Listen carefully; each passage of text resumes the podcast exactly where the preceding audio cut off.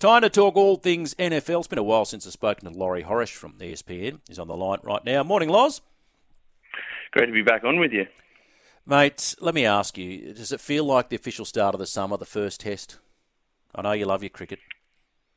Yeah, it, it, there's something that, that's just ingrained if you're a sports fan in Australia growing up.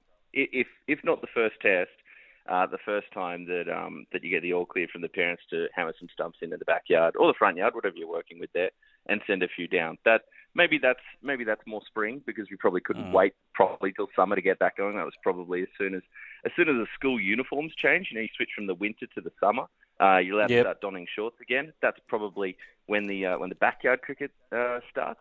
But yes, first test that is the official start of summer and uh, and I challenge anyone that's been brought up in this country loving sport um, to, uh, to to find a better in, definition. In the spring, for me, it's always when you know the the golfing greenkeepers start to call the greens. It's around about springtime. Oh. And they do it with the oh yeah, it's horrible. Just give me a discount for that, uh, mate. Yes, well, in the as, NFL, as, as, a Moore, as a Moore Park junior, I can say that uh, as a Moore Park junior, I, I definitely uh, got the uh, the core the green coring uh, was a regular feature there back in the uh, in the 2000s with how many people used to plough through some that golf club. Some of your putts probably went in because they zigzagged all the way through. Okay, let's talk NFL. Another weekend full of upsets and controversy. Uh, that 30 point half from the Jets. But, you know, if you look at the playoff picture, Laurie, it's, it's clear as mud, I think, at the moment with four rounds to go. Injury is always a, a big part, as you know, but we've seen some of these replacement QBs stand out. You think of Joe Flacco, you know, Jake Browning for the Bengals. Is there a team or two who maybe you'd written off for the season and you think, oh, hang on, we, they might be a sneaky playoff chance here? I think the Browns, by the virtue of having eight wins already, they are in such a great position. The strength of that team has been that defense, and unfortunately, they had another couple of injuries pop up this week. They've had, you know, some key figures missing at different levels of, of that of that defensive unit at different times. Of missed time with particularly think of cornerback like Denzel Ward, and now they've had uh, safety Grant Delpit as well as some uh, defensive pressure up front with Okoronkwo um, land themselves on the injury list. So that's that's something that hits at the strength. But I mean, it, it's amazing to see you know Joe Flacco come out there and provide them professional quarterback play. And in a year, as you mentioned, with so many quarterback injuries and so many backups out there, that even Joe Flacco, you know, off the uh, off the couch and and a little bit time, uh, a little bit of time away from the game, um, and certainly in a starting capacity, can come in um, and and make a run. And I think, look, if you're saying on the AFC side of things, I still think, and they were a meme, they were a punching bag earlier in the season, but the Denver Broncos still have it in front of them to make a run here. Um, I think they don't, they they like to. Whether you, I was having this conversation last night.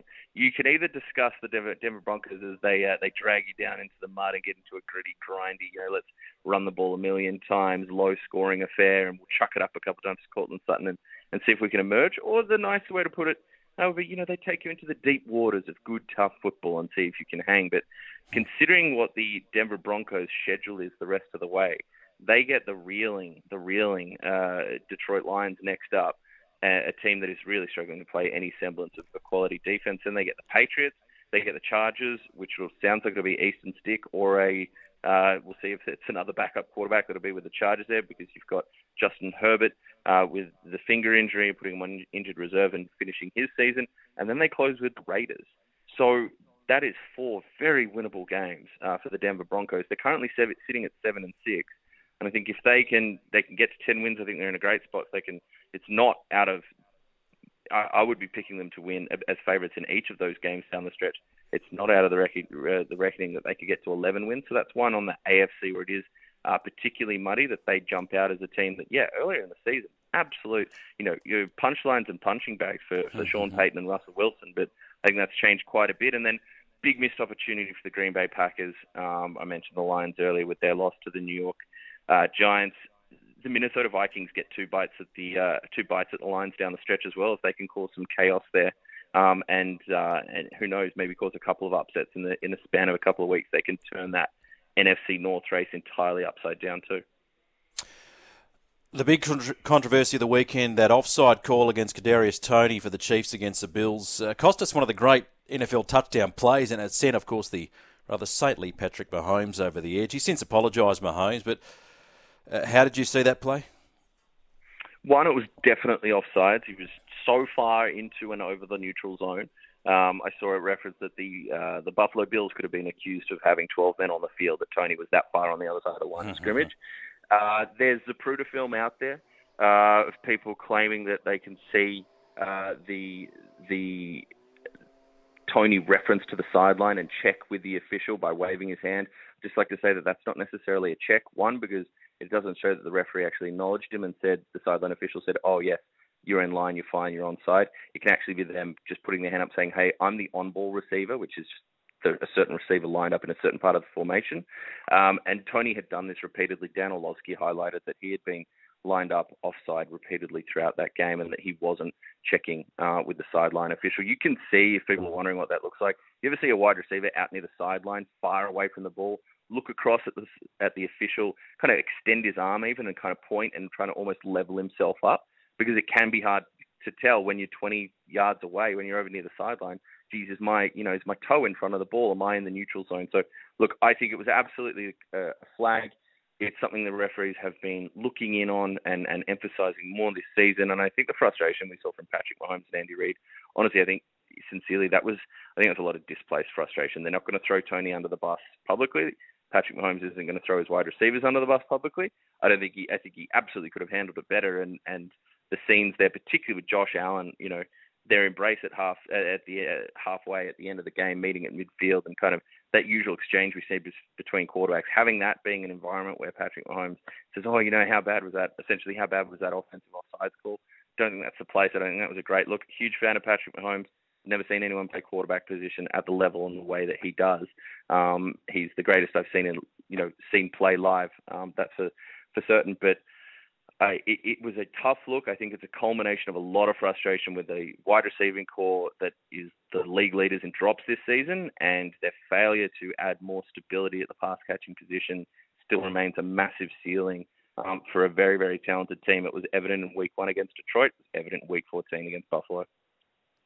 Okay, I want to get a word on your Cowboys statement. Went over the Eagles, Laurie. Didn't score an offensive touchdown. Now, top of the NFC South. Uh, a harder schedule to finish the season, but they're they're firing at the moment. Dak's the new MVP, equal favourite. Uh, how excited are you getting now? Or, or will it depend on whether they can jag the number one seed in the NFC? Look, I think the fact that you are putting to rest all these arguments that kept coming up, right? Oh, who have you beaten? Oh, you haven't beaten anyone with a winning record. Then you beat the, the Seahawks, who have a winning record when they start the game and not the end of the game. Oh, you still haven't beat anybody with a winning record. Okay, you go and beat the Eagles. I think it's just part of part of the Cowboys playing more consistent football. Dak Prescott playing exceptional football. He's deservedly up there at the top of the MVP discussion. For me, I'd have that discussion. I'm sorry to Christian McCaffrey and Tyreek Hill fans, but we've seen how voters mm-hmm. lean towards the quarterback position. It's not most outstanding player. If I was starting a league, I'd use the O word, not the V word for valuable. Uh, because valuable is such a loaded phrase. Yeah, um, yeah, yeah. It is the most valuable player. If we're talking quarterbacks, I think we're talking about uh, Lamar Jackson, Dak Prescott at the Dak Prescott at the top there, Lamar Jackson, and Brock Purdy would be in the conversation for me, particularly with the way the Dolphins were upset um, on Monday Night Football as well. But look, this is a team playing complementary football. Dak is reading the game very well. He's delivering aggressively. They're getting the ball out quick and still attacking downfield. They exposed some things that had been um, showing up for the Eagles defense, the spine of the Eagles defense, the secondary of the Eagles defense. These are not strong points. Um, and the better offenses are able, and, and even some of the some of the less consistent offenses are able to create chunk plays and consistently move the ball. But what you mentioned there, tough run home. The Cowboys are going to have to keep proving it the rest of the way. Up against the Buffalo Bills this week, up against the Minnesota, uh, the, the Miami Dolphins next week, and then the Lions, who still potent on offense, struggling on defense. They have to keep proving it. And even if they win out, if the Eagles get themselves back on schedule with the with the comfortable run home uh, that, at least on paper, the Philadelphia Eagles have, if both teams win out, the Eagles will actually retake the NFC East lead. For the Cowboys, all that, some of that is out of their control. What is in their control is continuing to play dominant, consistent football. And uh, what is uh, what looms large is still the boogeyman, though, and that is the San Francisco 49ers. Yeah, before we let you go, obviously you would have seen that Rugby League are trying to make a foray into the US market, and there they were halftime invaluable exposure. They had Aaron Woods and Campbell Graham chatting to, to Fox Sports. It's a shame though, Laurie, that it was halftime during a game between the Raiders and the Vikings, which has been billed by many as the worst game of all time, 3 0. Perhaps more appropriate if we'd had, you know, some soccer players or you know the world Yeah. game football version of players with a scoreline like three 0 It was Yeah, look, horrible. and un- unfortunately, like we you mentioned off the top, we talked about the state of backup quarterbacks being so prominent this season with so many quarterback injuries has led to some pretty rough offensive football. Adding into the fact that this has been a very good year for defensive football, this has been the year uh, when we look back. Who knows what the playoffs have in store for us or the run towards the playoffs over the next month? But when we look back so far through more than three quarters of the regular season, I think one of the stories of this season is defense bit back this year. Defensive coordinators and defensive scheme designers and defensive players as well deserve credit for getting more creative, more aggressive, more confusing.